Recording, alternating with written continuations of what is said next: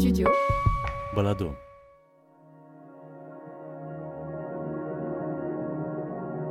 Être un homme, un podcast qui donne la parole à des garçons homosexuels, des histoires intimes à la première personne du singulier. Épisode 7 Les métamorphoses d'Adrien.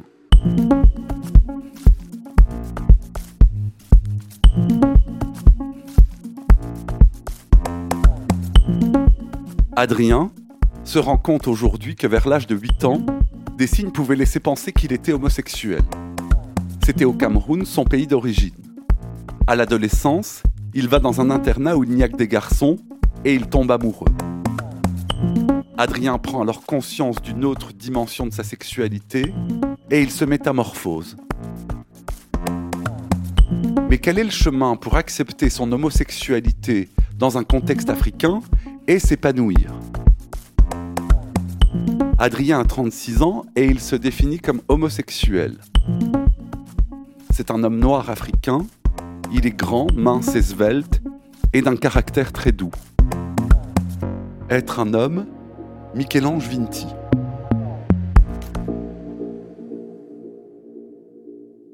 C'était peut-être inconscient parce que c'est maintenant que je me rends compte qu'à 8 ans, il y avait quand même des tendances qui laissaient croire que j'étais homosexuel.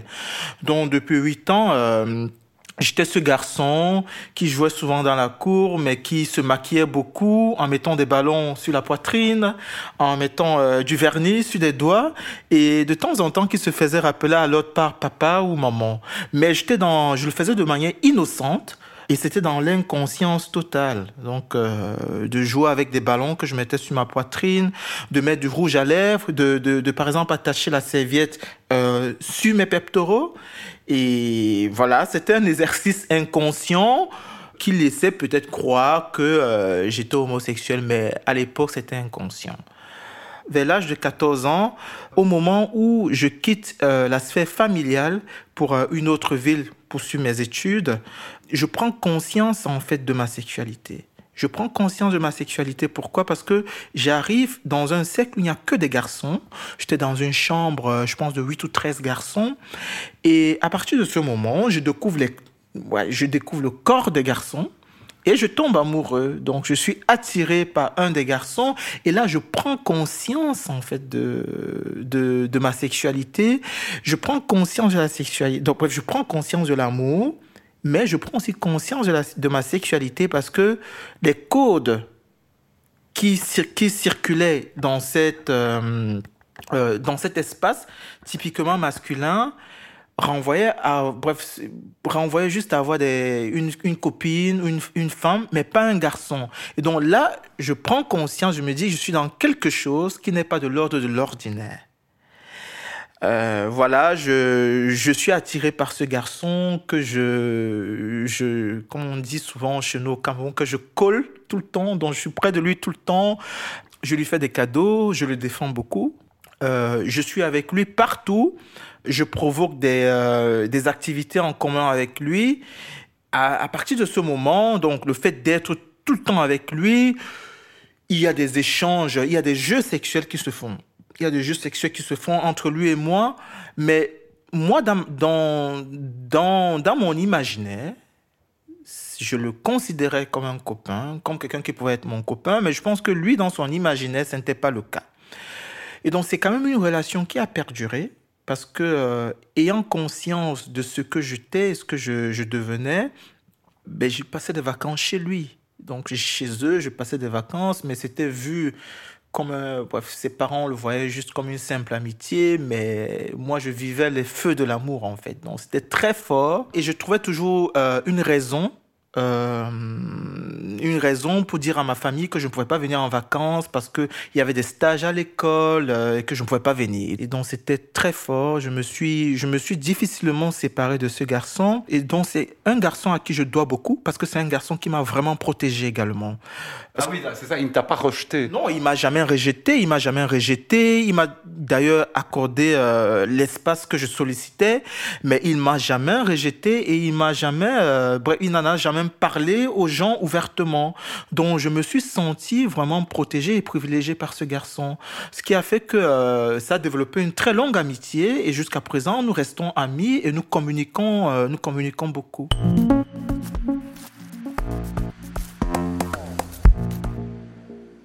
Au fil du temps, euh, je me détache quand même progressivement de lui parce que euh, on est diplômé. Euh, moi, je reste. Euh, bref, je suis major de ma promotion. L'école décide de me recruter, tandis que lui, après ses études, il décide d'aller dans une autre ville étudier. Donc, je vis d'autres expériences.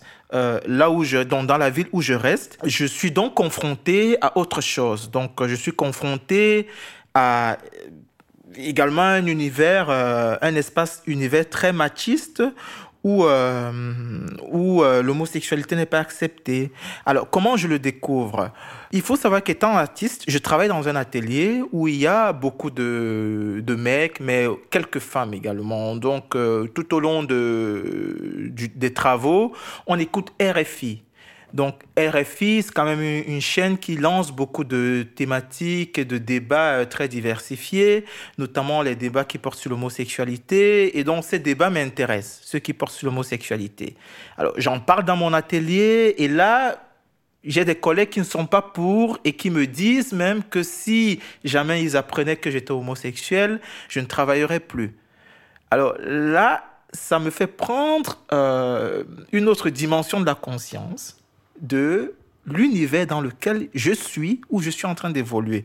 Mais il faut rappeler que donc entre le moment où je me sépare de mon premier amoureux et, mon arrivée en Europe, il y a quand même des choses que je, je, je qualifierais d'intéressantes qui se sont passées. Parce que bon, j'étais quand même quelqu'un de très avancé dans la pratique de l'art. J'étais très admiré par les jeunes et euh, bref, par les jeunes de, de ma tranche d'âge. Et à ce moment, ce qui est très curieux et ce qui est rassurant pour moi, c'est qu'il y a quelques jeunes qui m'abordent quand même. Et donc, euh, ils m'abordent, ils viennent chez moi, ils passent du temps avec moi. Certains, ils passent du temps au point où ils veulent dormir. Et parmi ces jeunes, deux m'avouent, m'apprécier, euh, vouloir être avec moi. Et là, je, je découvre quand même que je ne suis pas seul dans ce dans dans bref dans, dans, dans cette situation je suis pas seul et qu'il y a des gens qui vivent certainement en cachette et qui sont également homosexuels mais qui n'osent pas l'affirmer. Ça c'est quelque chose qui ça c'est un aspect de mon homosexualité bref du contexte qui me qui qui qui me rassure après, je dois avouer et être sincère et dire que l'acceptation de mon homosexualité euh, dans, dans, un contexte africain, je me suis accepté euh, parce que j'étais très pieux à l'époque. Donc, je priais beaucoup. Euh, j'étais quelqu'un de très spirituel et moi, j'ai toujours dit que c'est mon expérience, c'est que c'est à l'église, dans les prières, que j'ai eu ma liberté sexuelle. Parce que, voilà, des voix m'inspiraient et me disaient que tu es libre euh, et que euh, Dieu ou l'Église n'interdisait jamais euh, être homosexuel et que je devais vivre mon homosexualité comme toutes les autres sexualités. Et donc là est venue ma force, en fait, de vivre ma, mon homosexualité.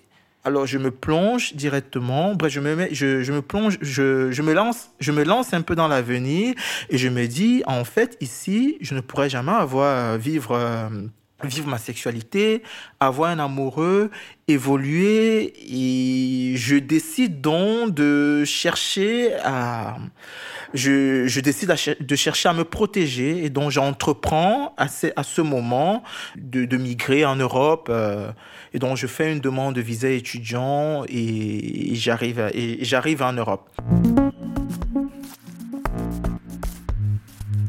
Studio Balado, être un homme.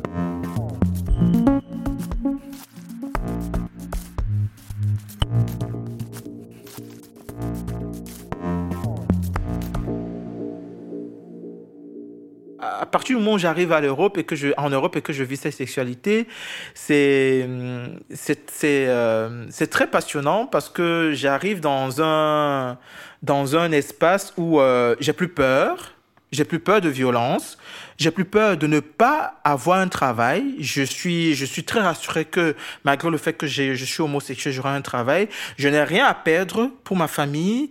Euh, je me dis, voilà, mais même s'ils m'acceptent pas, moi je suis préservé de tout parce que je suis en Europe, je pourrais avoir un travail. Euh, même si, euh, bref, ils me rejettent, je pourrais survivre et tout. Et je vis je vis, disons, euh, mes, mes, mes, mes, cinq premières années ou mes, mes, mes, sept premières années en Europe, je les vis en, en toute rébellion. Je suis heureux, je, je fais des rencontres, je vais dans les milieux, euh, je, je, participe euh, aux événements. Euh, euh, liés à, à, tout ce qui est homosexuel, dont j'ai pas honte, j'ai pas peur du tout.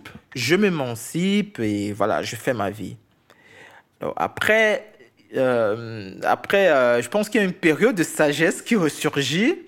Mais est-ce que je l'appellerais comme période, période de sagesse? Mais de toute façon, je sens une force d'attraction en fait. Une force d'attraction, un retour à la culture. Donc, je sens que la culture pèse sur moi, mais moralement, parce que personne ne me le dit. Personne ne me dit que ce que tu es en train de faire n'est pas normal. Mais la morale, ça ressurgit, ma morale se réveille. Et euh, ça, ça, redevient un peu compliqué pour moi.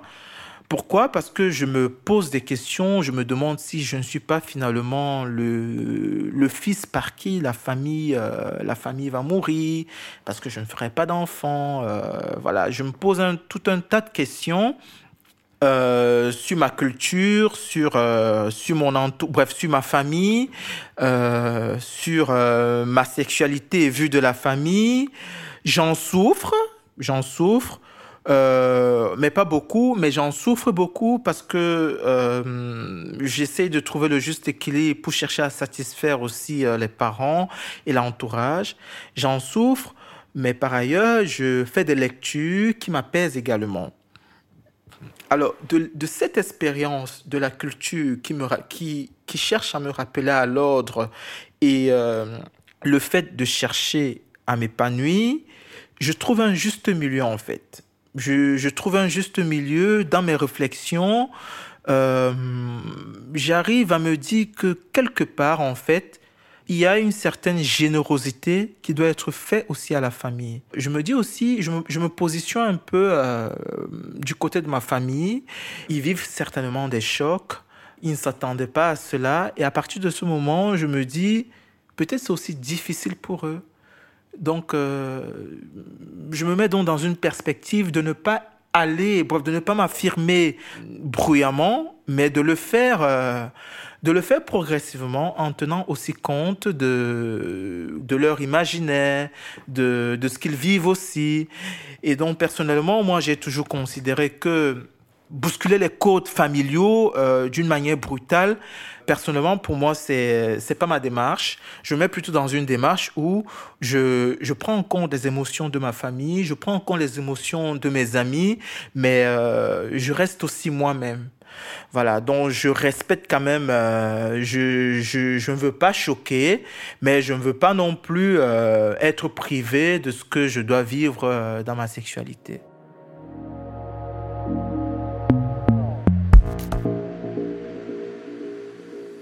Et sur euh, la notion de courage, est-ce que tu penses que tu as fait preuve euh, de courage pour t'affirmer en tant qu'homosexuel dans un contexte africain? Je pense que j'ai fait preuve de courage euh, parce que euh, ça n'a pas été évident. Mais je pense que ce courage le courage, on peut pas juste le voir, euh, bref, on peut pas juste voir ce courage euh, comme ça, comme un truc qui arrive et je suis courageux, je m'avance, mais ça dépend de beaucoup de choses. Mon expérience, mon, mon courage, dont déjà il vient du fait que j'ai été pieux et que j'ai reçu quelque part un aval de d'un être spirituel qui m'a dit c'est toi, tu mènes ta vie comme tu veux, c'est ta sexualité. Ça c'est le premier courage. Ça fait partie de ta personnalité. Ça, voilà, ça fait partie également de ma personnalité. Je suis quelqu'un qui bouscule les Pour moi, les codes et les symboles n'ont aucun sens. J'ai toujours considéré que des codes et des symboles ont été construites par la société et que euh, c'était plus des trucs qui nous faisaient peur et qui nous empêchaient de, de s'épargner. Donc mon courage, euh, voilà, ce courage, le courage vient du fait que, euh, après comme j'ai dit, j'ai pu être, j'ai pu quand même accéder à l'Europe, j'ai pu faire mes études. Euh, je suis très je suis indépendant, je, vis chez moi, euh, j'ai un salaire et donc ça renforce ce courage. Mais ce courage, il est renforcé par quand même, euh, je veux dire, euh, une base, une base qui a été forgée dans la spiritualité. Parce que même si je n'arrivais pas à avoir tout ce que j'ai aujourd'hui, j'étais persuadé que je suis homosexuel et que personne n'avait rien à me dire sur ma sexualité en fait. C'était être un homme un podcast documentaire de Michel-Ange Vinti. Tous les épisodes de la série ont été enregistrés dans mon salon à Bruxelles pendant l'été 2021. La musique originale est signée David Federman. Clément Berman a réalisé le mixage. La production, elle, a été assurée par Julien Barbier. Merci à Jérôme Casanova, Temba Bébé, Céline Mariage et Philippe Moquel pour l'accompagnement éditorial un témoignage, un commentaire ou une expérience à partager, écrivez-nous à l'adresse studio-studiobalado.com.